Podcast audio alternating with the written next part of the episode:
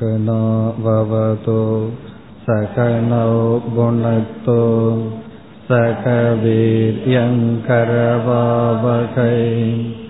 तेजस्विनावधितमस्तु मा विद्वेषावकैः ॐ शां तेषां तेषां यारुक् விடுதலை என்ற தலைப்பில் நாம் எடுத்துக்கொண்ட இந்த உபனிஷத்தினுடைய முதல் வரியை விசாரம் செய்து முடித்தோம். ஒரு பறவையானது பிறக்கும் பொழுதே ஒரு கூட்டில் பிறந்து ஒரு கூட்டிலேயே வாழ்ந்து வந்தால் அந்த பறவைக்கு விடுதலை ஒன்று இருக்கின்றது என்றே அறியாது. இதுதான் வாழ்க்கை என்றுதான் இருக்கும். அந்த கூட்டை விட்டு பறவையானது வெளியேறியவுடன் அந்த பறவை முதலில் அனுபவிப்பது ஒரு ஆச்சரியமான உலகமாக இருக்கும். காரணம் இப்படிப்பட்ட உலகம் ஒன்று இருந்தது என்றே தெரியாத அந்த பறவை புதிய ஒரு உலகத்தை பார்ப்பது போல மனிதர்கள் பந்தத்திலேயே பிறந்து பந்தப்பட்டு கொண்டே வாழ்ந்திருக்கிறார்கள். அவர்களுக்கு எப்படி பறவையானது கூட்டை விட்டு பறந்தவுடன் புதிய உலகத்தை அனுபவிக்கின்றதோ அதுபோல பந்தத்திலிருந்து விடுதலை அடைந்தவர்கள் ஒரு புதிய உலகத்தை அனுபவிக்கின்றார்கள். அந்த அனுபவம் எப்படி இருக்கும்? பந்தத்திலிருந்து விடுதலை அடைந்தால் அப்படி விடுதலை அடைந்தவர்களுடைய மனம் எப்படி இருக்கும்? அதைத்தான் இன்று நாம் பார்க்கப் போகின்றோம். அப்படி விடுதலை அடைந்து விடுதலை அடைவதற்கு காரணம் என்ன என்பதை முதல் வரியில் பார்த்து முடித்தோம். விடுதலை அடைந்தவர்கள் எப்படி இருப்பார்கள் என்பது இரண்டாவது வரியில் கூறப்பட்டுள்ளது. சுருக்கமாக மீண்டும் முதல் வரியை ஞாபகப்படுத்திக் கொண்டு நாம் இரண்டாவது வரிக்கு செல்லலாம்.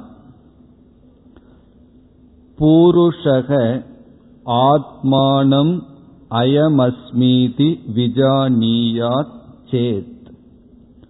ஒரு சாதகன் அல்லது ஒரு மனிதன் தன்னை ஆத்மானம் அயம் அஸ்மி இதி பரமாத்மாவாக இந்த பரமாத்மாவாக தன்னை அறிவானாகில் விஜானியாத் சேத். இப்ப இந்த இடத்தில் நாம் சிறிய ஒரு சாதனையையும் பார்க்கலாம். ஜானியாத் என்றால் அறிவானாகில். வி என்ற சொல்லினுடைய பொருளை இப்பொழுது பார்க்கலாம். வி என்ற சொல் எதை குறிக்கின்றது? அந்த அறிவு தனக்குள் நிலை பெறுவதை குறிக்கின்றது. ஜானியாத் என்றால் அறிதல் விஜானியாத் என்றால் அந்த அறிவில் நிலை பெறுதல். இந்த அறிவுக்கு இரண்டு ஸ்டேஜ் இரண்டு படிகள் இருக்கின்றது. ஒன்று அறிதல் இனி ஒன்று நிலை பெறுதல். அல்லது இந்த அறிவுக்கு பல தடைகள் இருக்கின்றது. ஒரு தடை என்னவென்றால் நம்முடைய மனதில் இருக்கின்ற வாசனைகள். உதாரணமாக நம்முடைய வீட்டில் ஒரு புஸ்தகங்களையோ அல்லது ஒரு பொருளையோ ஒரு செல்ஃப்ல வைத்திருக்கின்றோம். ஒரு இடத்தில் வைத்திருக்கின்றோம். திடீரென்று ஒரு நாள் அந்த இடத்தில் இந்த பொருள்கள் இருக்க வேண்டாம் என்று நாமே அந்த பொருள்களை இடம் மாற்றி வைக்கின்றோம். பிறகு அன்றே ஒரு மணி நேரத்திற்கு பிறகு அந்த பொருளை எடுக்க நாம் பழைய இடத்திற்கே செல்கின்றோம். இப்ப எந்த ஒரு பொருள் அங்கு இருக்க வேண்டாம் என்று மாற்றி வைத்தோமோ அது மற்றவர்கள் மாற்றி வைக்கவில்லை. நாம் தான் மாற்றி வைத்தோம். பிறகு ஏன் அந்த பொருளுக்கு அங்கு செல்கின்றோம்? பிறகு ஞாபகத்திற்கு வருகிறது நாம் இடமாற்றி வைத்துள்ளோம் என்று. இப்பொழுது ஒரு கேள்வி நாம் தவறாக அந்த பொருள் அங்கு இருக்கும் என்று செல்வதற்கு காரணம் என்ன? அறியாமை என்று சொல்ல முடியாது. காரணம் அந்த பொருளை நாம் தான் இடம் மாற்றினோம். பிறகு என்ன காரணம் என்றால் நாம் இடம் மாற்றினோம் என்ற அறிவுக்கு பழைய வாசனைகள் தடையாக இருக்கின்றது. நமக்குள் இருக்கின்ற சம்ஸ்காரங்கள் தடையாக இருக்கின்றது. பிறகு அபியாசம் நிகழ வேண்டும். அபியாசம் என்றால் மீண்டும் மீண்டும் புதிய இடத்திற்கு போய் பழக வேண்டும். அப்பொழுது ஞானம் ஞான நிஷ்டை அடைகின்றது. எப்பொழுது ஞானம் நிலை பெறுகின்றதோ அப்பொழுதுதான் ஞானத்தினுடைய பலன் நமக்கு முழுமையாக கிடைக்கும். இந்த மந்திரத்தில் முதல் வரியில் எப்படிப்பட்ட சாதகன் அறிதல் அறிவில் நிலை பெறுதல் என்ற சாத்தியத்தை அடைந்து இப்படிப்பட்ட அறிவை அடைந்துள்ளவன் இவ்விதமான பலனை அனுபவிக்கின்றான் என்று இரண்டாவது வரியில் மோக்ஷமானது விளக்கப்படுகின்றது. அதாவது நம்முடைய தலைப்பில் யாருக்கு விடுதலை என்பதில் விடுதலை யாருக்கு என்று நாம் பார்த்தோம் எதனால் விடுதலை என்று பார்த்தோம் விடுதலைக்கான காரணத்தை பார்த்தோம். இப்பொழுது பார்ப்பது விடுதலை அடைந்தவனுடைய மனநிலை. விடுவிக்கப்பட்டவன் எப்படி இருப்பான்? இப்ப நான் விடுவிக்கப்படவில்லையே நான் கூட்டில் இருக்கின்றேன் இதை கேட்டு என்ன பலன் என்றால் நமக்கு உற்சாகம் வரும். அடைந்து கிடக்கின்ற ஒரு பறவைக்கு வெளியே இருக்கின்ற ஒரு பறவை வந்து இப்படி இந்த உலகம் இருக்கின்றது சுதந்திரத்தினுடைய பெருமை இது என்று சொன்னால் அந்த பறவைக்கு ஒரு ஆர்வம் அல்லது உற்சாகம் ஏற்படும் நாமும் அதுபோல் இந்த கூட்டிலிருந்து விலக வேண்டும். அதுபோல இங்கு நாம் பார்ப்பது நம்மை உற்சாகப்படுத்த ஞான நிஷ்டை அடைந்தவர்களுடைய மனநிலை. விடுதலை என்று ஒன்றை நாம் அடைந்தால் பந்தத்திலிருந்து நாம் விடுதலை அடைந்தால் அப்பொழுது நாம் எப்படி இருப்போம்? அல்லது விடுதலை அடைந்தவர்கள் எப்படி இருப்பார்கள்? அந்த கருத்துதான் இரண்டாவது வரியில் நாம் பார்க்க போகின்றோம். இப்பொழுது ஸ்லோகத்திற்குள் செல்லலாம். இரண்டாவது வரிக்கு வந்தால் கிம் இச்சன் கஸ்ய காமாய ஷரீரம் அணுசஞ்சுவரேத் இதெல்லாம் மோக்ஷத்தை அடைந்தவர்களுடைய மனநிலையை விளக்குகின்ற சொற்கள். கிம் இச்சன் எதை விரும்புபவனாக? எதை விரும்புபவனாக? கஸ்ய காமாய யாருடைய பிரயோஜனத்திற்கு யாருடைய பலனுக்காக ஷரீரம் உடலை காரணமாக கொண்டு அணு சம்ஜரே தன்னை வருத்திக் கொள்வான். தன்னை வருத்திக் கொள்வான். எதை விரும்புபவனாக? யாருடைய பலனுக்காக ஒருவன் தன்னை தானே வருத்தி கொள்வான். என்றால் இங்கு எல்லாமே ஆக்ஷேபம். கேள்வி கேட்கப்படவில்லை யாருடைய பிரயோஜனத்திற்காக எதை விரும்புபவனாக என்றால் இவன் எதையும் விரும்ப மாட்டான் ஒன்றை செய்து அடைய வேண்டியதொன்றில்லை தன்னைத்தான் துயரப்படுத்திக் கொள்ள மாட்டான். இது பிரயோஜனம். இனி இதனுடைய விளக்கத்திற்கு நாம் செல்லலாம். இப்பொழுது நம்முடைய விசாரம் விடுதலை அடைந்தவர்களுடைய மனநிலை அல்லது மோக்ஷரூபம் நம்ம வந்து மோக்ஷத்துக்காகத்தான் வாழ்கின்றோம் அல்லது பராபக்தியை அடைவது லட்சியம் மேலான பக்தியை அடைவது லட்சியம் என்று பார்த்தோம். அந்த பராபக்தி அல்லது பிளவுபடாத பக்தி அல்லது மோக்ஷம் அதனுடைய சுரூபம் என்ன? அதனுடைய தன்மை என்ன? என்ற விசாரத்தில் இப்பொழுது ஈடுபடுகின்றோம். இப்ப கிம் இச்சன் ஒரு பகுதி கஸ்ய காமாய அடுத்த பகுதி ஷரீரம் அனுஸ்வஞ்சரேத் என்று மூன்று பகுதிகளாக இருக்கின்றது. ஒவ்வொரு பகுதிகளாக எடுத்து நாம் இப்பொழுது ஆராய்ச்சி செய்வோம். மோக்ஷம் அல்லது விடுதலை என்பதை நாம் மிக மிக சுருக்கமாக கூற வேண்டும் என்றால் ஒரே ஒரு சொல்லில் புரிந்து கொள்ள வேண்டும் என்றால் மன நிறைவு. மோக்ஷங்கிறதுக்கு சுருக்கமான லட்சணம் மன நிறைவு.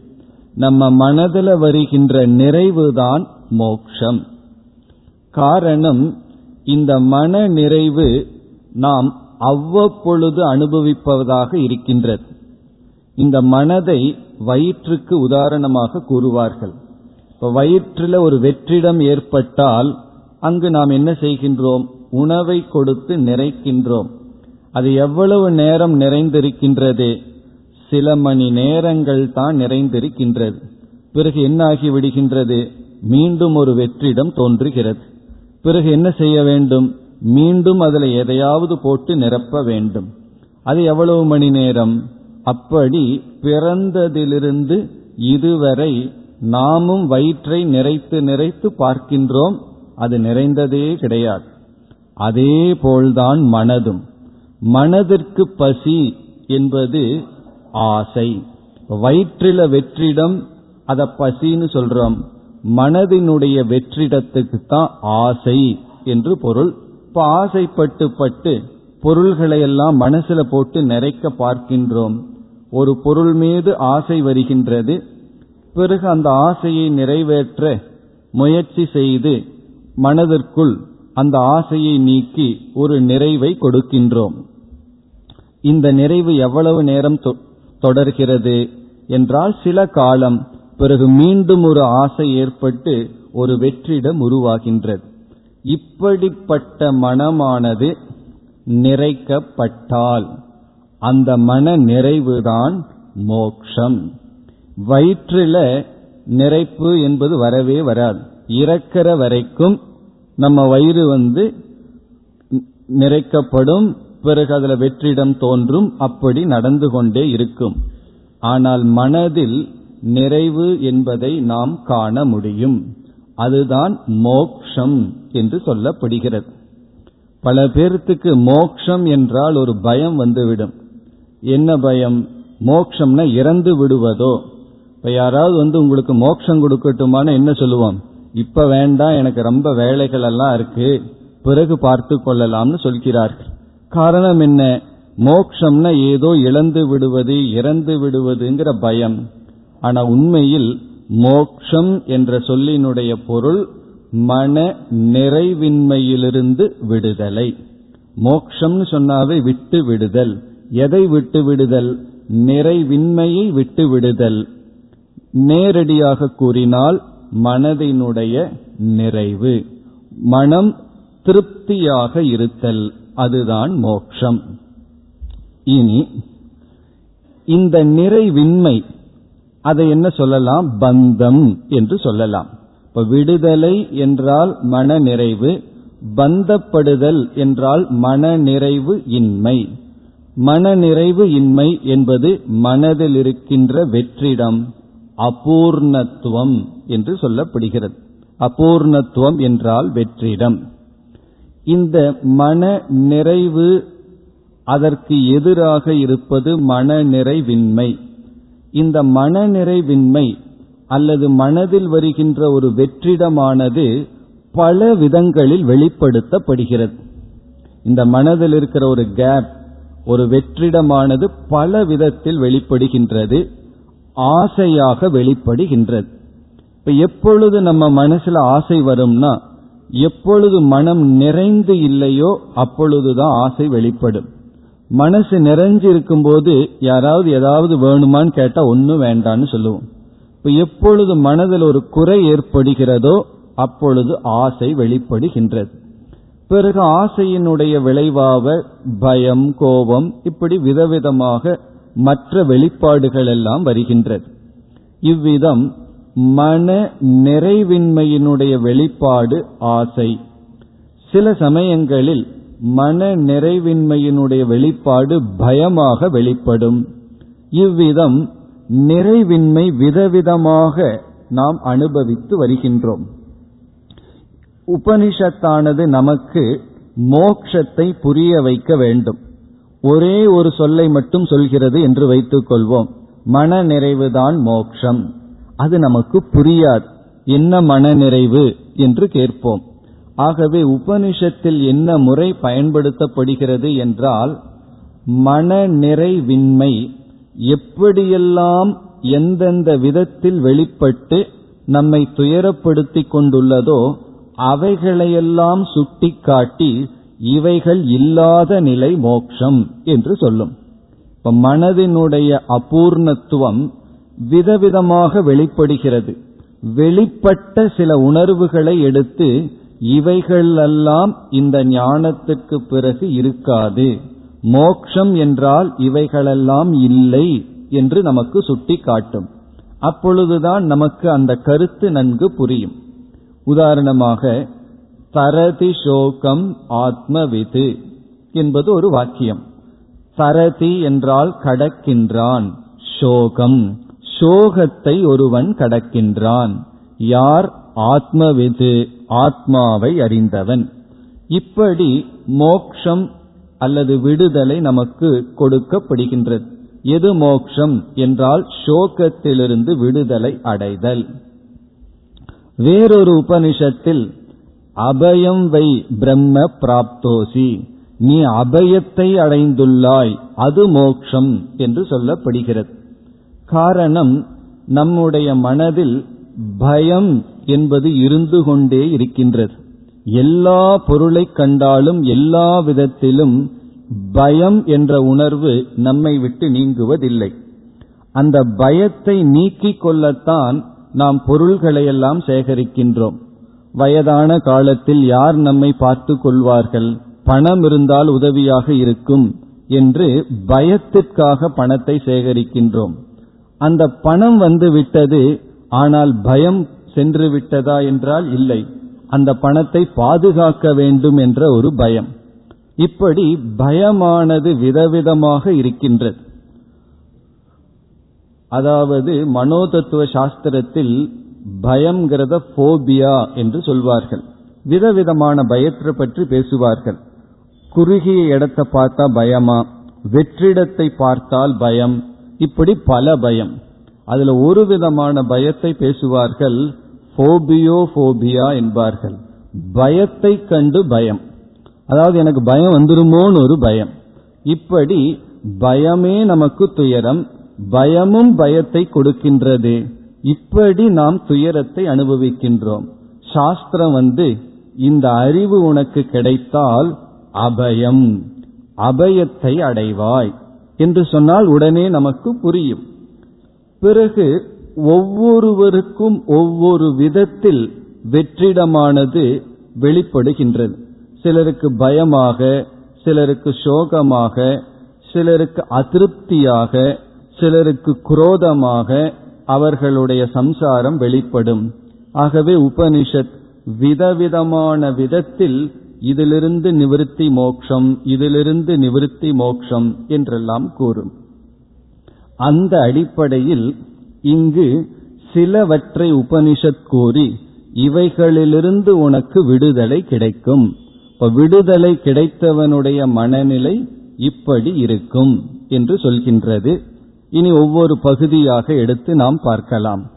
இதில் நாம் எடுத்துக்கொண்ட முதல் பகுதி கிம் இச்சன் என்ற பகுதி. கிம் இச்சன் என்றால் எதை விரும்புபவனாக? இந்த சொல் இரண்டு பொருளை அல்லது இரண்டு நிலையை நிலையிலிருந்து நமக்கு விடுதலையை கொடுப்பதாக கூறுகின்றது. என்னவென்றால் கிம் இச்சன்னா இவன் எதை ஆசைப்படுவான்? இவனுக்கு எந்த பொருளில் ஆசை ஏற்படும்? என்பதிலிருந்து ஆசையிலிருந்து நிவர்த்திகி. இத வந்து சுருக்கமா காம நிஷேதக என்று சொல்லப்படுகிறது. கிமிச்சென்கிற சொல் ஆசையிலிருந்து நமக்கு விடுதலை கிடைக்கின்றது. நம்ம எதிலிருந்தோ எத்தனையோ மனிதர்களிடம் சூழ்நிலைகளிடமிருந்து விடுதலை வேணும்னு நினைக்கின்றோம்.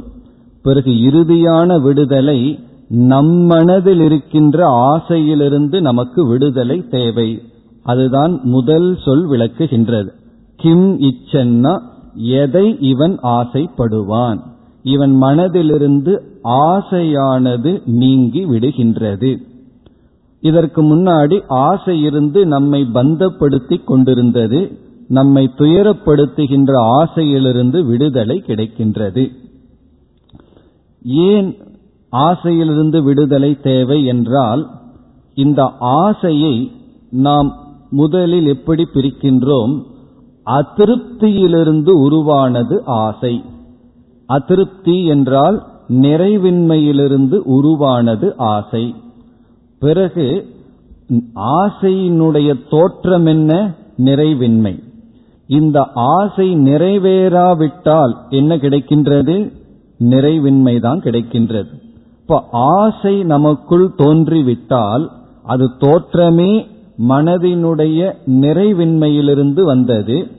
பிறகு அது நிறைவேறவில்லை என்றால் நமக்கு என்ன கிடைக்கின்றது? மீண்டும் நிறைவின்மை கிடைக்கின்றது. அப்பொழுது இந்த ஆசைக்கு நாம் அடிமைப்பட்டு விட்டோம். ஆசை மனசுல இருக்கு. அது பூர்த்தியானாத்தான் நான் நிறைவானவன். அது பூர்த்தியாகவில்லை என்றால் எனக்கு நிறைவின்மை. இவ்விதம் ஆசை நம்மை பந்தப்படுத்துகிறது. அப்படி என்றால் ஒருவர் கூறலாம் எனக்குள் ஆசை வரட்டும். நான் பூர்த்தி செய்கின்றேனே ஏன் ஆசையை நான் நீக்க வேண்டும் என்று கேட்கலாம். இங்கு ஒரு ஆசை மனதில் தோன்றுகிறது. அது நிறைவேறவில்லை என்றால் நிறைவின்மையை கொடுக்கின்றது துயரத்தை கொடுக்கின்றது. நிறைவேறி விட்டால் ஒரு பொருளின் மீது ஆசைப்படுகின்றேன் அந்த ஆசைப்பட்ட பொருள் எனக்கு கிடைத்து விட்டது. அப்படி என்றால் எனக்கு அந்த ஆசை பொருள் பட்ட பொருள் கிடைத்து விட்டதே சுகம்தானே என்றால் ஆசைப்பட்ட பொருள் கிடைக்கவில்லை என்றால் துக்கம் ஆசைப்பட்ட பொருள் கிடைத்து விட்டால் நம் மனதில் வருவது லோபம் என்று சொல்லப்படுகிறது. லோபம் என்றால் அந்த பொருளை பிடித்து கொண்டே இருப்போம் அதை விடுவதற்கு மனம் வராது. இப்ப இந்த ஆசை இப்படியெல்லாம் நம்மை துயரப்படுத்துகிறது. அது நிறைவேறவில்லை என்றால் துயரம். நிறைவேறிவிட்டால் லோபம். லோபம்னா அதை விட்டு நம்மால் இருக்க முடியாது. நம்மை அடிமைப்படுத்துகின்றது. நம்மை சுதந்திரமாக வைக்கவில்லை. இப்ப நாம எவ்வளவு சுதந்திரமானவர்கள் என்பது எவ்வளவு ஆசை நமக்கு இல்லையோ அவ்வளவு விதத்தில் சுதந்திரமானவர்கள். இப்படி நம்மை பந்தப்படுத்துகின்ற ஆசையிலிருந்து நமக்கு விடுதலை கிடைக்கின்றது. அதுதான் விடுதலை. இதுதான் முதல் கருத்து. கிம் இச்சன்னா இவனுக்கு எப்படிப்பட்ட ஆசை வரும்? இந்த அறிவை அடைந்த பிறகு இவனுக்கு முழு ஆசையிலிருந்து விடுதலை. இங்கு இனியொரு கருத்தை நாம் பார்க்க வேண்டும். ஆசையினுடைய ஆசையை நாம் இரண்டாக பிரிக்கின்றோம். ஒரு ஆசை இப்பொழுது பார்த்த ஆசை. பிறகு இனியொரு விதமான ஆசை இருக்கின்றது. பந்தக காமக அபந்தக காமகன்னு பிரிக்கின்றோம். பந்தக காமம்னா நம்மை பந்தப்படுத்துகின்ற ஆசை. அது எதிலிருந்து உற்பத்தியாகின்றது என்றால் அதிருப்தியிலிருந்து உற்பத்தி ஆகின்றது. அதை நாம பூர்த்தி பண்ணினாலும் துயரம் பூர்த்தி பண்ணாவிட்டாலும் துயரம்தான். ஆனால் இனி ஒரு ஆசை இருக்கின்றது அந்த ஆசை ஞானியினுடைய மனதில் இருந்து உருவாவது அது திருப்தியிலிருந்து உருவாகின்ற ஆசை. இப்ப ஆசை என்பதை நம்ம இப்ப ரெண்டா பிரிச்சிடுறோம். நிறைவின்மையிலிருந்து மனசுல தோன்றுகின்ற ஆசை நிறைவிலிருந்து தோன்றுகின்ற ஆசை. அது எப்படி நிறைவிலிருந்து ஆசை தோன்றும்? மனம் நிறைந்தால்தான் ஆசை தோன்றாதேன்னு கூறினீர்களே என்றால் இந்த ஆசையினுடைய தன்மை வேறு. நாம முதலில் பார்த்த ஆசையினுடைய சொரூபம் தன்மை வேறு இந்த ஆசையினுடைய தன்மை வேறு. இந்த ஆசையானது நிறைவிலிருந்து தோன்றுகின்ற ஆசை. நம்ம சில புஸ்தகங்கள்ல படிச்சிருக்கலாம் அல்லது படங்கள்ல பார்த்திருக்கலாம். அந்த காலத்துல ஒரு ராஜா இருப்பார். அவருக்கு ஒரு நல்ல செய்தியை சொன்னால் உடனே கழுத்தில் இருக்கிற மாலை எடுத்து கொடுப்பார். இது எதை காட்டுகின்றதுன்னா மனம் நிறைந்து விட்டால் மற்றவர்களுக்கு கொடுக்க வேண்டும்.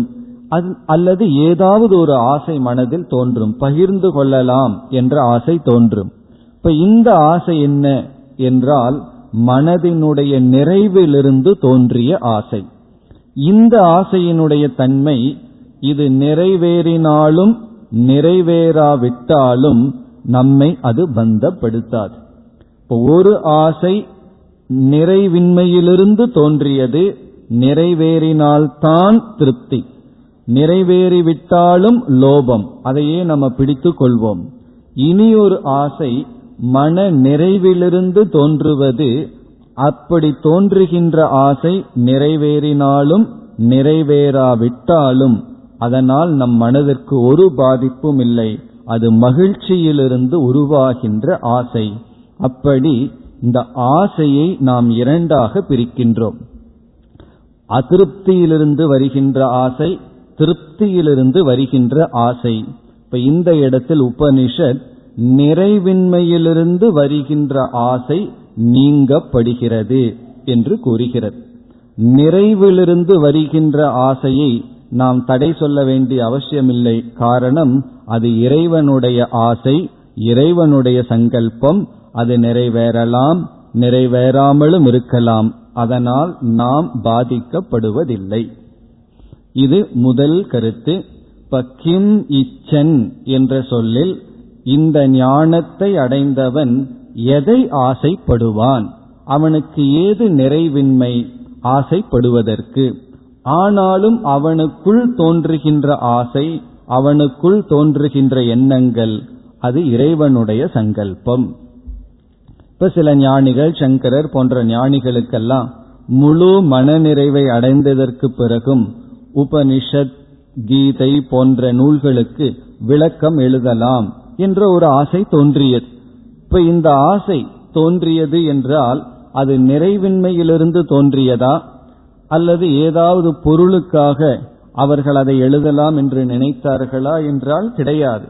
தான் நிறைவை அடைந்தார்கள். அப்படிப்பட்ட ஒரு எண்ணம் அவர்களுக்கு வந்தது. ஒரு கால் சங்கரர் ஒரு நூலை பாதியில் எழுதி கொண்டிருக்கும் பொழுது எழுத முடியாத சூழ்நிலை வந்திருந்தாலும் அது அவரை பாதித்திருக்காது.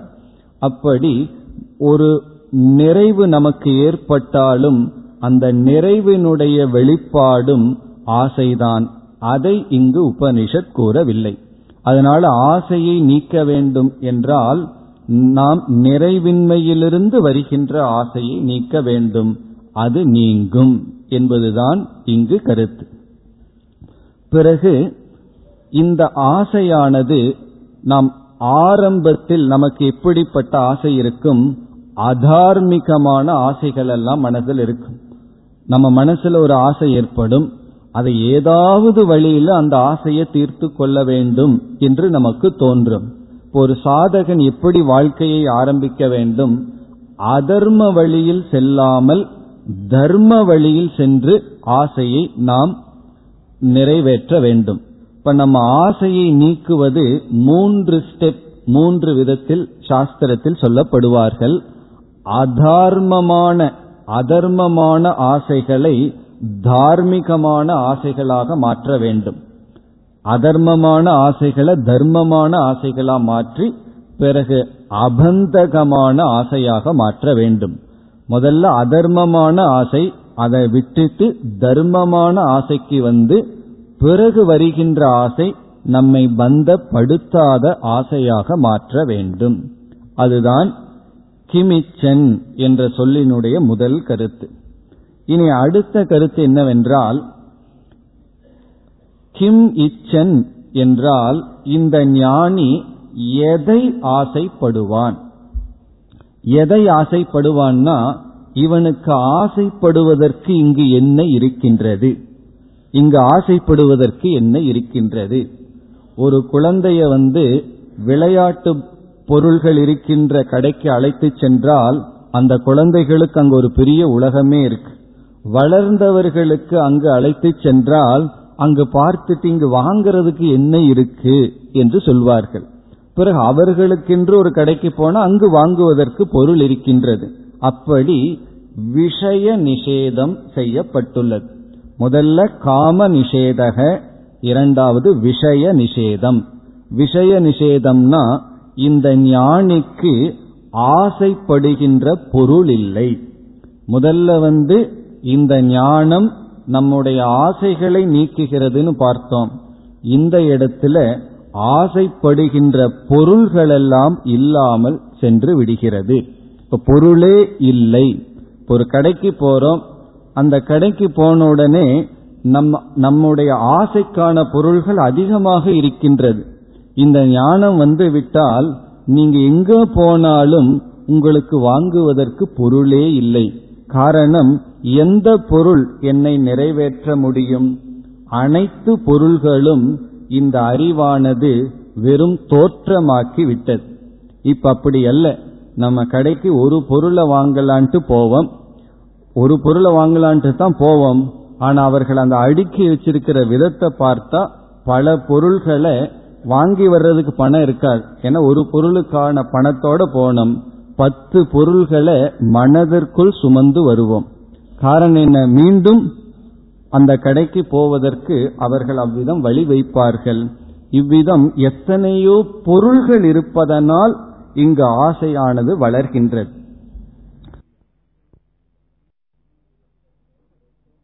பொருள்கள் விஷயங்கள் தோன்ற தோன்ற புதிய புதிய ஆசைகளும் வருகின்றது. இங்கு இந்த ஞானிக்கு பொருள்களே இல்லை. எந்த பொருள்களும் இல்லை. இந்த அறிவு அனைத்து பொருள்களில் இருக்கின்ற பொருள்கள் என்ற தன்மையை எடுத்து விட்டது. பொருள்கள்னு சொன்னா என்ன திருப்திப்படுத்துபவைகள் இவைகள். என்று எதை நினைச்சிட்டு இருந்தோமோ அதற்கு அந்த சக்தி இழக்கப்பட்டு விட்டது. இப்ப இரண்டாவது பொருள் விஷய நிஷேதம். நிஷேதம்னா எனக்கு எந்த பொருளும் இல்லை. இந்த ஞானத்தை அடைந்ததற்கு பிறகு நான் எதை விரும்புவேன்? விரும்புவேன்னா எனக்கு முதல்ல விருப்பமே இல்லை. அப்படி விருப்பம் இருந்தாலும் எப்பொருளை நான் விரும்புவேன்? என்று அறிவானது வெளியே எந்த பொருளையும் நான் விரும்ப வேண்டிய நிலை இல்லை என்று பொருளை நீக்கிவிட்டது. இப்ப எப்படி சொல்லலாம்? இந்த அறிவு அனைத்து பொருள்களையும் பொய்யாக்கி விட்டது என்று சொல்லலாம். என்ன இருக்கிற பொருளெல்லாம் உண்மை என்று இருக்கிற வரைக்கும் தானே அதை நாடுகின்றோம். அனைத்து பொருள்களும் பொய் என்று உணர்ந்து விட்டால் எந்த பொருளையும் நாம் நாடிக்கொண்டு செல்ல மாட்டோம். இப்படி ஒரு பொருள் சொல்லலாம். அல்லது இந்த ஞானம் எல்லா பொருளையும் ஜீரோ வாக்கிடுதுன்னு சொல்லலாம். பார்க்கிற பொருள்ல எதுலேயுமே சாரம் இல்லை. எல்லாத்தையும் நீக்கி விட்டதுன்னு சொல்லலாம். அல்லது இந்த ஞானம் கொஞ்சம் வேறொரு ஆங்கிள் பார்த்தோம்னா இந்த ஞானம் அனைத்து பொருள்களையும் தானாகவே மாற்றி விட்டது சர்வாத்ம பாவம் என்று இதை சாஸ்திரத்தில் சொல்வார்கள். சர்வாத்ம பாவம் சொன்னா பார்க்கின்ற அனைத்து பொருள்களும் தன்னுடையதாக அல்லது தானாகவே இந்த ஞானம் மாற்றி விட்டது இப்ப எந்த பொருளுக்கு நம்ம ஆசைப்படுவோம்? எது நம்மிடம் இல்லையோ அதைத்தான் ஆசைப்படுவோம். இருக்கிற பொருளை நம்ம ஆசைப்படவே மாட்டோம். நம்மிடத்துல ஒரு பொருள் ஏற்கனவே இருந்தால் அதுல விருப்பம் வராது. இப்ப பகவானிடம் எனக்கு ஏற்கனவே நமக்கு எல்லாத்துக்கும் ஒவ்வொரு தலை இருக்கு. பகவான் கிட்ட எனக்கு இனியொரு தலை வேணும்னு ஆசைப்படுவோமோ? அப்படியே பகவான் கொடுத்தாலும் எல்லாம் என்ன சொல்லுவார்கள்? இரட்டை தலைன்னு சொல்லி சிரிக்க ஆரம்பித்து விடுவார்கள். அப்படி பகவான் கொடுத்தாலும் நம்ம வேண்டான்னு தான் சொல்லுவோம். காரணம் என்ன? ஏற்கனவே எனக்கு தலை இருக்கின்றது அதனால தலை வேண்டாம். தலைக்குள்ள ஏதாவது குறைவா இருந்தா வேணா கேட்கலாம். இருக்கிறத நம்ம கேட்க மாட்டோம். அப்படி இந்த உலகத்துல நம்ம எதை ஆசைப்படுறோம்? எது நமக்கு வேறாக இருக்கின்றதோ அல்லது நம்மிடம் இல்லையோ அதைத்தான் ஆசைப்படுவோம். இந்த ஞானம் என்ன செய்கின்றது? அனைத்து பொருள்களையும் நமதாக்கி விட்டது அதனாலதான் ஒரு அறிஞர் சொன்னார் உனக்கு எவ்வளவு சொத்து இருக்கின்றது என்றால் நீ வந்து எவ்வளவு சொத்து இருக்கின்றதுன்னு நினைக்கிறையோ அவ்வளவு சொத்து இல்லை அப்படின்னு சொன்னார். அதாவது ஒரு ஸ்ட்ரீட்டில் ஒரு வீட்டை இது என்னுடைய வீடு என்று சொல்லும் பொழுது நம்ம உண்மையில என்ன சொல்றோம்? மற்ற அனைத்தும் என்னுடைய வீடு அல்ல என்று சொல்கின்றோம். இது என்னுடையதுன்னு சொல்லும் பொழுதே நம்ம மீதி எல்லாம் என்னுடையது அல்லன்னு சொல்கின்றோம். பிறகு இந்த ஞானம் அனைத்தும் என்னுடையது எல்லாமே என்னுடையதுதான் என்று சொல்கிறார்கள். ஒரு சுதந்திர போராட்ட வீரருக்கு வந்து சொன்னார்களாம் நீங்கள் வந்து நல்லா போராடி இருக்கிறீர்கள். ஆகவே கவர்மெண்ட்ல கேட்டா ஏதோ சில நிலம் கிடைக்கும் ஒரு ஆறு ஏக்கரா கிடைக்கும்னு சொன்னார்களாம். அதற்கு அந்த தியாகி சொன்னாராம் இந்த இந்தியா நாடே என்னுடையதா இருக்கும் பொழுது யார் எனக்கு வந்து இந்த ஆறு ஏக்கரா கொடுக்கறதுன்னு கேட்டாராம். இது என்ன பரந்த நிலை. காரணம் இந்த நாட்டையே தன்னுடையதாக நினைத்து விட்டால் அவருக்கு எவ்வளவு சொத்து இருக்கு? பிறகு அவர் போய் எனக்கு அஞ்சு சென்ட் வேணும் ஆறு சென்ட் வேணும்னு எப்படி பிச்சை எடுப்பார்? அதுபோல இந்த ஞானி அனைத்தையும் தனதாக பார்க்கின்றான். அப்படின்னா வேற யாராவது பாக்கெட்ல போய் காசை எடுத்து இவன் ஏதாவது எடுத்துக்கலாமா என்றால் அதுதான் இவனுடைய பாக்கெட் ஆச்சு. இவன் எதுக்கு எடுக்கணும்? அதனால அவன் என்ன நினைக்கிறான்? அந்த பாக்கெட்டுக்கு பக்கத்தில் இருக்கிற கை எடுத்துக்கிட்டுன்னு இவன் எடுக்க மாட்டான். இப்படி எதையாவது ஒன்று சொன்னா உடனே விபரீதமாகத்தான் நமக்கு எண்ணம் செல்லும். அப்படி இங்கு சர்வாத்ம பாவம் என்றால் அனைத்து பொருளும் தானாகி விட்டது தனதாகி விட்டது இந்த பாவனையில் இவன் நிறைவுடன் இருக்கின்றான். இப்ப இதுவரை கிம் இச்சன் என்ற சொல்லினுடைய விளக்கத்தை பார்த்தோம். அதாவது ஞான நிஷ்டையை அடைந்தால் பிரம்ம தத்துவத்தினுடைய ஞானத்தில் நிலை பெற்று விட்டால் இவன் விடுதலை அடைகின்றான் மோக்ஷத்தை அடைகின்றான். அதாவது மனதில் இருக்கின்ற அனைத்து ஆசைகளும் சென்று விடுகிறது. அதை நம்ம கவனமா புரிந்து கொள்ள வேண்டும். அதற்கு பிறகு மனசுல ஆசை தோன்றாதுன்னு சொல்லவில்லை. தன்னை பந்தப்படுத்துகின்ற ஆசைகளெல்லாம் சென்று விட்டது. அல்லது இவனுக்கு ஆசைப்பட எந்த பொருள்களும் இல்லை.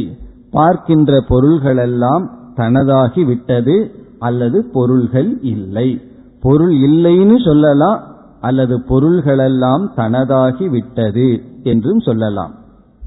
இதெல்லாம் ரெண்டு கோணத்தில் இருந்து சொல்கின்ற பதில். இனி அடுத்ததற்கு செல்லலாம். அடுத்த சொல் கஸ்ய காமாய. கஸ்ய காமாய என்றால் யாருடைய பிரயோஜனத்திற்காக இவன் ஆசைப்படுவான்? யாருடைய பிரயோஜனத்திற்காக? இப்ப இந்த பகுதி எதை நீக்குகின்றது? போக்தா என்பவன் இல்லை என்பதை இப்பகுதி குறிப்பிடுகிறது. போக்தா என்றால் அனுபவிப்பவன் இப்பொழுது இல்லை. இந்த உலகத்தை நாடிக்கொண்டிருப்பவன் மாறிவிட்டான். இப்ப முன்னாடி சொன்னது போக்கியம் இல்லை. போக்கியம்னா பொருள் இல்லை. போகம்னா ஆசை இல்லைன்னு சொல்லப்பட்டது. ஆசைக்கு இனி ஒரு சொல் போகம். போக்கியம்னா ஆசைப்படும் பொருள். இப்ப இந்த ஞானம் போக்கியம் இல்லை என்றும் போகம் இல்லை என்றும் போக்தாவும் இல்லை என்றும் சொல்லப்படுகிறது. இப்ப இதையும் நாம் சில உதாரணங்களுடன் பார்த்தால் நமக்கு நன்கு புரிந்துவிடும். மீண்டும் இந்த குழந்தை உதாரணத்துக்கே செல்லலாம். ஒரு குழந்தை இருக்கின்றது. அந்த குழந்தைக்கு பல விளையாட்டு பொருள்கள் இருக்கின்றது. அந்த பொருள்கள் அந்த குழந்தைக்கு விஷயம். அந்த பொருள்கள் எல்லாம் அந்த குழந்தைக்கு மகிழ்ச்சியை கொடுத்து கொண்டு இருக்கிறது நாம் என்ன சொல்லலாம்? அந்த பொருள் இல்லாமல் பண்ணலாம் அல்லது இந்த குழந்தை வளர்ந்து விட்டது. இப்ப ஐந்து வயது குழந்தை இருபது வயது வாலிபனாக வளர்ந்து விட்டான். இப்ப அந்த அஞ்சு வயசு குழந்தைக்கு வாங்கி கொடுத்த சில பொருள்கள் எல்லாம் இருக்கு. ஒரு முறை ஒருவர் வீட்டுக்கு சென்றிருக்கும் பொழுது அவர் சொன்னார் இது எங்களுடைய தாத்தாவுக்கு வாங்கி கொடுத்த கார் சின்ன விளையாட்டு கார்னு சொன்னார். இப்போ அவர் வந்து தாத்தா விளையாடிய காரை வச்சிருக்கார் இனியும். ஆனால் அந்த பொருளை விளையாட்டு பொருளா வச்சிருப்பார். அவர் வளர்ந்து விட்டார். அது அவருக்கு விளையாட்டுக்கான பொருள் அல்ல. பிறகு என்ன ஆகிவிட்டது? பொருள் இருக்கின்றது அவர் அங்கு இல்லை. அவர் போய் இன்னும் விளையாடி கொண்டு இருக்க மாட்டார். காரணம் என்ன? குழந்தை மனநிலைக்குத்தான் அந்த பொருள்களெல்லாம் விஷயம். இந்த குழந்தை வளர்ந்து விட்டால் இந்த குழந்தை மாறிவிட்டால் அந்த பொருளை அனுபவிப்பதற்கு ஆள் இல்லை அங்கு. அடுத்த தலைமுறை வந்துதான் அந்த பொருளை அனுபவிக்க வேண்டும். இவ்விதம் போக்தா இங்கு மறைந்து விட்டான். அந்த பொருளை அனுபவிப்பவன் பறந்து விட்டான் அவன் இங்கு இல்லை. இப்ப இந்த குழந்தை வளர்ந்து விட்டால் பொருள் இருக்கின்றது பொருளை அனுபவிக்கின்ற ஆள் அங்கு இல்லை. ஆள் இல்லைன்னா அவன் இருக்கானேன்னா இருபது வயசு பையன் வந்து அஞ்சு வயசுல விளையாண்ட பொருள்களோடு விளையாடி கொண்டிருக்க மாட்டான். அவனுக்கு வேறு பொருள் தான் தேவை. இப்ப அந்த பொருளினிடத்தில் இவன் ஞானியாக இருக்கின்றான். காரணம் என்னன்னா பொருள் இருக்கு அது ஒரு பொருளா இருக்கே தவிர என்னை திருப்திப்படுத்துகின்ற சாதனையாக இல்லை. என்னை இவன் மாறி விட்டான் இப்ப இவன் இந்த ஆள் வேற அஞ்சு வயசுல இருந்தவன் வேறு. அப்படி இந்த ஞானம் இந்த போக்தா என்று ஒரு இருந்தவனை மாற்றி விட்டது பாலே மாறிவிட்டான் என்று சொல்லப்படுகிறது. இதற்கு வேறொரு நல்ல உதாரணமும் சொல்லப்படுகின்றது. புத்தரானவர் சிறு வயதுல வீட்டை விட்டு போனார். மனைவி குழந்தைகளிடமெல்லாம் சொல்லாமையே வீட்டை விட்டு போனார். பிறகு எத்தனையோ வருடங்களுக்கு பிறகு மீண்டும் மனைவியை சந்திக்கின்றார்.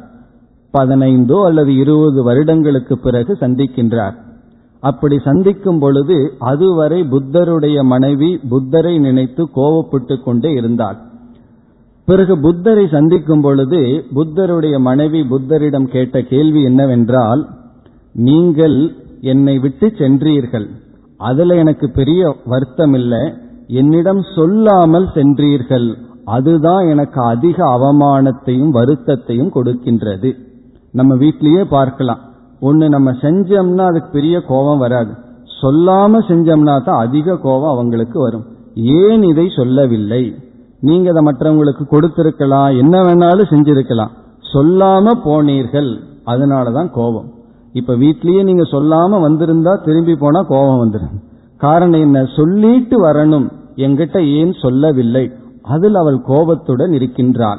அதைத்தான் புத்தரிடம் கேட்கின்றால் நீங்கள் வந்து ஏன் என்னிடம் சொல்லாமல் சென்றீர்கள்? என இது ஒரு பெரிய அவமானம். நான் வந்து ஒரு பெரிய அரசியாக இருக்கின்றேன் இளவரசியாக இருக்கின்றேன். என்னிடத்தில் சொல்லாம போறதுங்கிறது என்னை பெரிய அவமானப்படுத்துவது போல. என்றெல்லாம் பிறகு இது உங்களுக்கு தர்மமா? நீங்க செஞ்சது நியாயமா? என்னிடத்துல சொல்லிட்டு என்னை அமைதிப்படுத்தி கொண்டு சென்றிருக்க வேண்டும் அல்லவா? என்றெல்லாம் அவள் பேசிக்கொண்டே இருக்கின்றாள். பிறகு புத்தர் அமைதியா கேட்டுக்கொண்டே இருக்கின்றார். பிறகு அந்த அமைதி மீண்டும் அவளுக்கு ஒரு கோபத்தை வெறுப்பை உண்டு பண்ணுகின்றது. நான் இவ்வளவு நேரம் பேசுகின்றேன் நீங்கள் ஏன் பதில் பேசவில்லை? அதற்கு புத்தர் சொல்றார் உண்மைதான் நீ இவ்வளவு நேரம் கேள்வியை கேட்டாய் அந்த கேள்வியை கேட்க வேண்டிய ஆள் இப்பொழுது இங்கு இல்லை. நீ சொல்றதெல்லாம் உண்மைதான் ஆனா இப்ப வந்திருக்கிறவன் சென்றவன் வரவில்லை. உன்னை விட்டுட்டு சென்றானே அவன் இப்பொழுது வரவில்லை. அவனிடம் இந்த கேள்வியை கேட்டிருந்தால் அவன் ஏதாவது பதில் சொல்லி இருப்பான். இப்பொழுது வந்தவன் உன்னை விட்டு சென்றவன் அல்ல. பிறகு என்னை விட்டு சென்றவன் என்ன ஆனான்னா சென்றவன் சென்று விட்டான். இப்ப வந்திருக்கிறது வேற ஆளுன்னு சொல்றார். ஆகவே உன்னுடைய கேள்வியை யாருகிட்ட நீ கேட்டிருக்கணும்? உன்னை விட்டு விட்டு இரவோடு இரவாக ஓடினானே அவனிடம் கேட்டிருக்க வேண்டும். இப்பொழுது நீ அவனை எங்கு தேடி கண்டுபிடிப்பா என்று எனக்கு தெரியவில்லை. அந்த ஆள் நான் அல்ல. பிறகு எங்கிட்ட கேட்டா நான் பதில் சொல்றேன். நீ வேற யாருகிட்டயோ கேட்க வேண்டிய கேள்வியை என்னிடம் கேட்டுக்கொண்டிருக்கின்றாய்னு பதில் சொல்றார். இதனுடைய அர்த்தம் என்னன்னு சொன்னா இருபது வருடங்களுக்கு முன்னாடி இருந்த அந்த ஆள் வேறு அவர் புத்தரானதற்கு பிறகு அவர் வேறு. என்ன ஆயிடுதுன்னா ஆள் மாறாட்டம் ஏற்பட்டு விட்டது. எப்படி ஆள் மாறாட்டம் ஏற்பட்டு விட்டது? அந்த சம்சாரியாக பயந்து கொண்டு துயரப்பட்டு கொண்டு ஓடிய ஆள் ஓடியே விட்டார் திரும்பி வரவில்லை. அந்த கருத்துதான் இங்கு சொல்லப்படுகிறது. இந்த ஞானத்துக்கு முன்னாடி நான் ஒருவனாக இருந்தேன். அந்த நான் முழுமையாக மாறிவிட்டேன். அதற்கு பிறகு இந்த உலகமும் மாறிவிட்டது நானும் மாறிவிட்டேன்.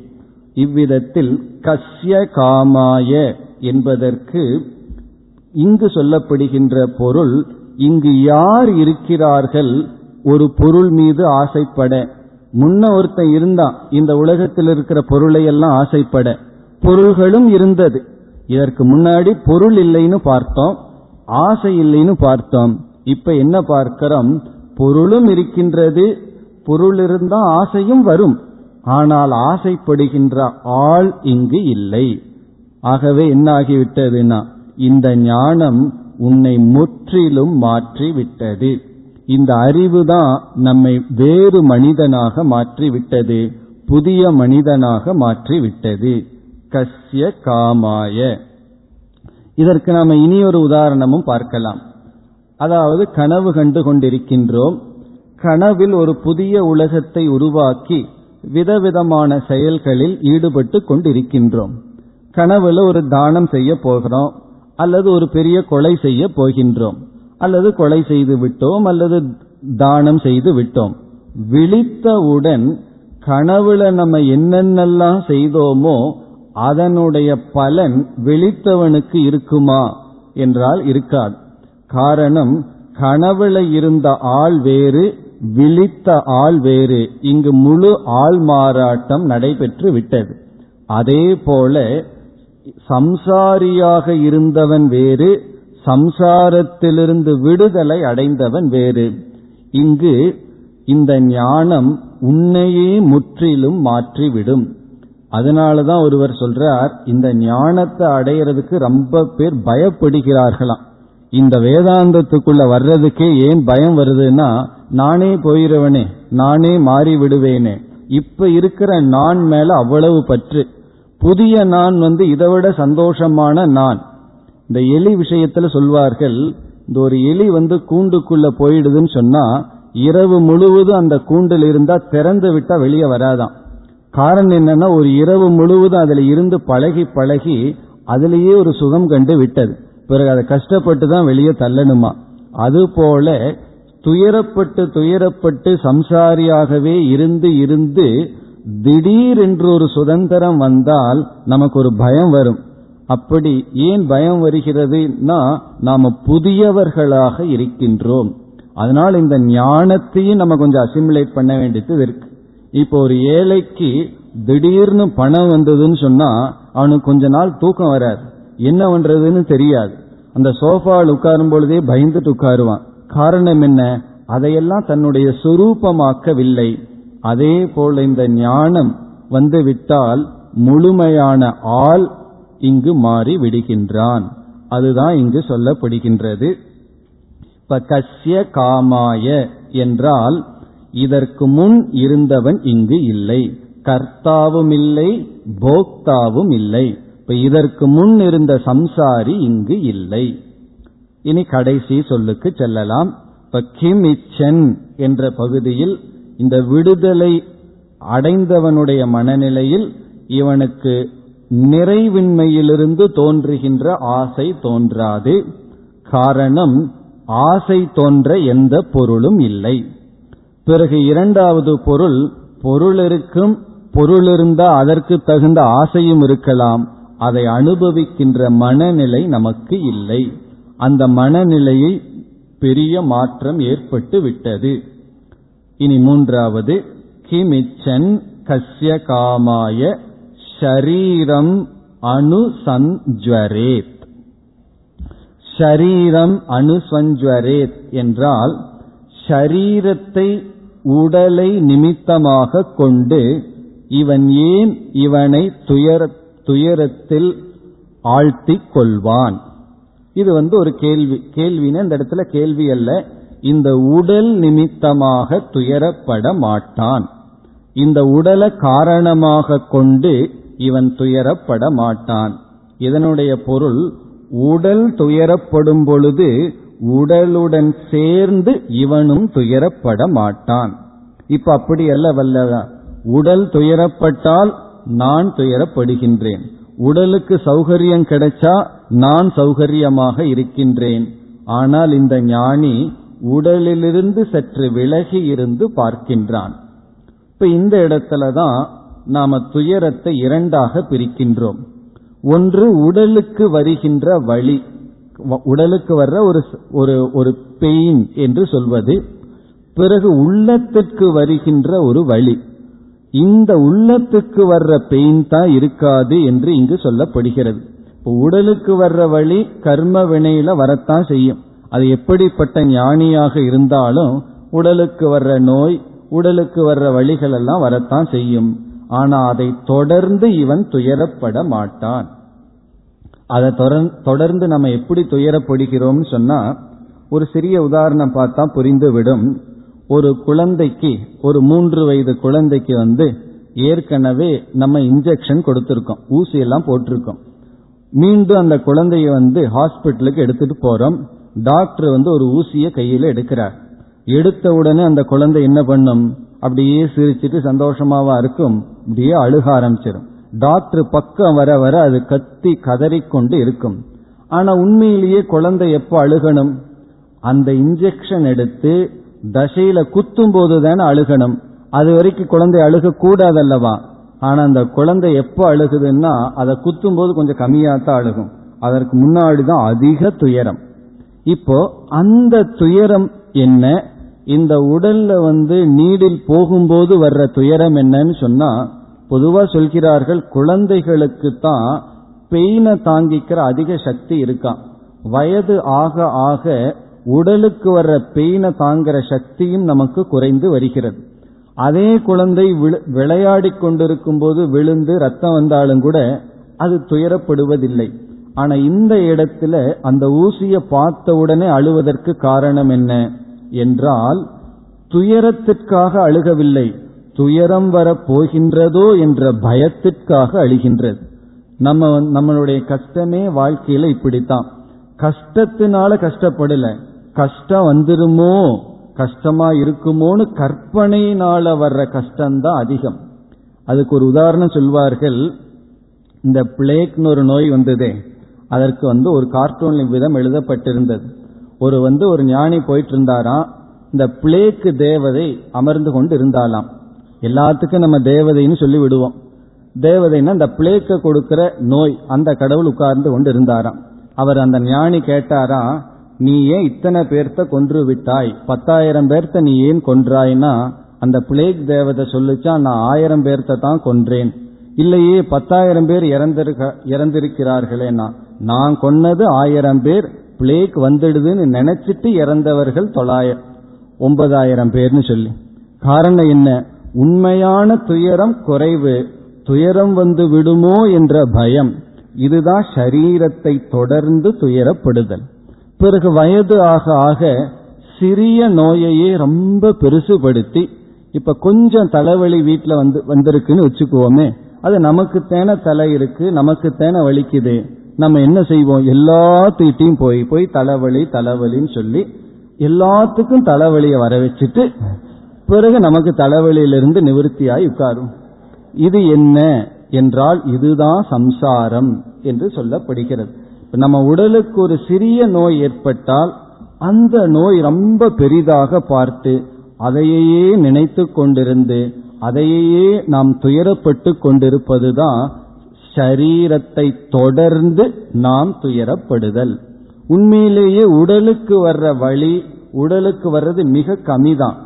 இதில் ஒரு பெரிய ரகசியத்தை நம்ம கண்டுபிடிக்கணும்.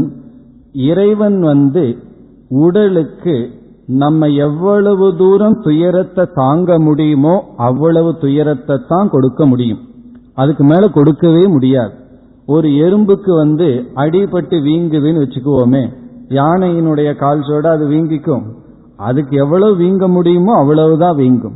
நமக்கு வாழ்க்கையில் ஒரு உடல்ல ஒரு துயரம் வந்ததுன்னா எவ்வளவு தாங்குற சக்தி இருக்கோ அவ்வளவுதான் பகவானாலேயே கொடுக்க முடியும். அதுக்கு மேல துயரம் வந்ததுன்னா நமக்குள்ள ஒரு சிஸ்டம் இருக்கு. நம்ம அன்கான்சியஸ் ஆயிருவோம். நம்ம கோமாவா போயிருவோம். அதுக்கு மற்றவங்களுக்கு கஷ்டம் வரலாமே தவிர நமக்கு கஷ்டம் வராது. இப்ப இதுல இருந்து ஒரு பெரிய நியதி என்னவென்றால் வாழ்க்கையில எவ்வளவு சங்கடங்கள் துயரம் வந்தாலும் தாங்க முடிய அளவுதான் வரும். பிறகு தாங்க முடியாதபடி இருக்கேன்னா அது நாமளாக கற்பனை செய்து கொண்ட துயரங்கள். அதத்தான் இங்கு உபனிஷத் என்ன சொல்கின்றது? உடலுக்கு வருகின்ற துயரத்தை தொடர்ந்து இவன் துயரப்பட்டு கொண்டு இருக்க மாட்டான். உடலுக்கு வருகின்றது துயரம் அது உடலுக்கு வருகின்றது. இது வேறொரு உதாரணத்தில் சொல்வார்கள்.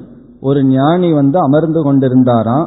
வலது காலில் அவருக்கு புண் இருந்துதான் ஏதோ ஒரு தேவதை வந்து உனக்கு நான் ஏதாவது வரம் கொடுக்கின்றேன் கேள்னு கேட்டாலாம் ஒரு தேவதை. இவர் சொன்னாரா நான் சந்தோஷமா இருக்கேன் எனக்கு ஒரு வரமும் வேண்டாம் நீ சென்று விடு. பிறகு எனக்காக ஏதாவது ஒரு வரம் கேள் அப்படின்னார். இவர் சொன்னாரா வலது காலில் இருக்கிற புண் எடுத்து இடது காலில் வச்சுட்டு போ அப்படின்னு சொன்னார். காரணம் என்னன்னா எனக்கு எதுவும் வேண்டாம் இருக்கிறதா நான் ஏற்றுக்கொள்கின்றேன். நீ யார் வந்து என்னை திருப்திப்படுத்தி எனக்கு வரம் கொடுக்க?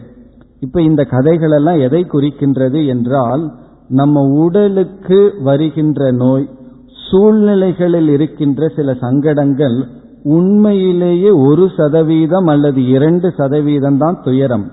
பிறகு தொண்ணூத்தெட்டு சதவீதம் நம்முடைய வெறும் கற்பனை தான் நம்முடைய மனதினுடைய பலகீனத்திலிருந்து தோன்றியதுதான்.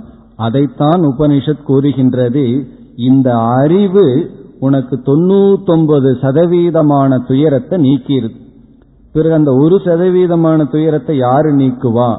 என்றால் இந்த மரணம் வரும் வரை அந்த ஒரு சதவீதமான துயரத்தை நம்ம அனுபவிச்சுதான் ஆகணும் அது துயரம் அல்ல அதாவது இந்த ஒரு சதவீதமான துயரம் எதுன்னா ஒருவருக்கு கரும்பு சாப்பிடுறதுக்கு ரொம்ப விருப்பம்னு வச்சுக்குவோமே சிலருக்கு அது சாப்பிட பிரிக்கும் அது சாப்பிடும்போது கொஞ்சம் கஷ்டமா இருக்குமா கஷ்டமா இருக்காதா? அது கஷ்டமா தான் இருக்கும். ஆனா அது கஷ்டமா நமக்கு தெரிகின்றதா?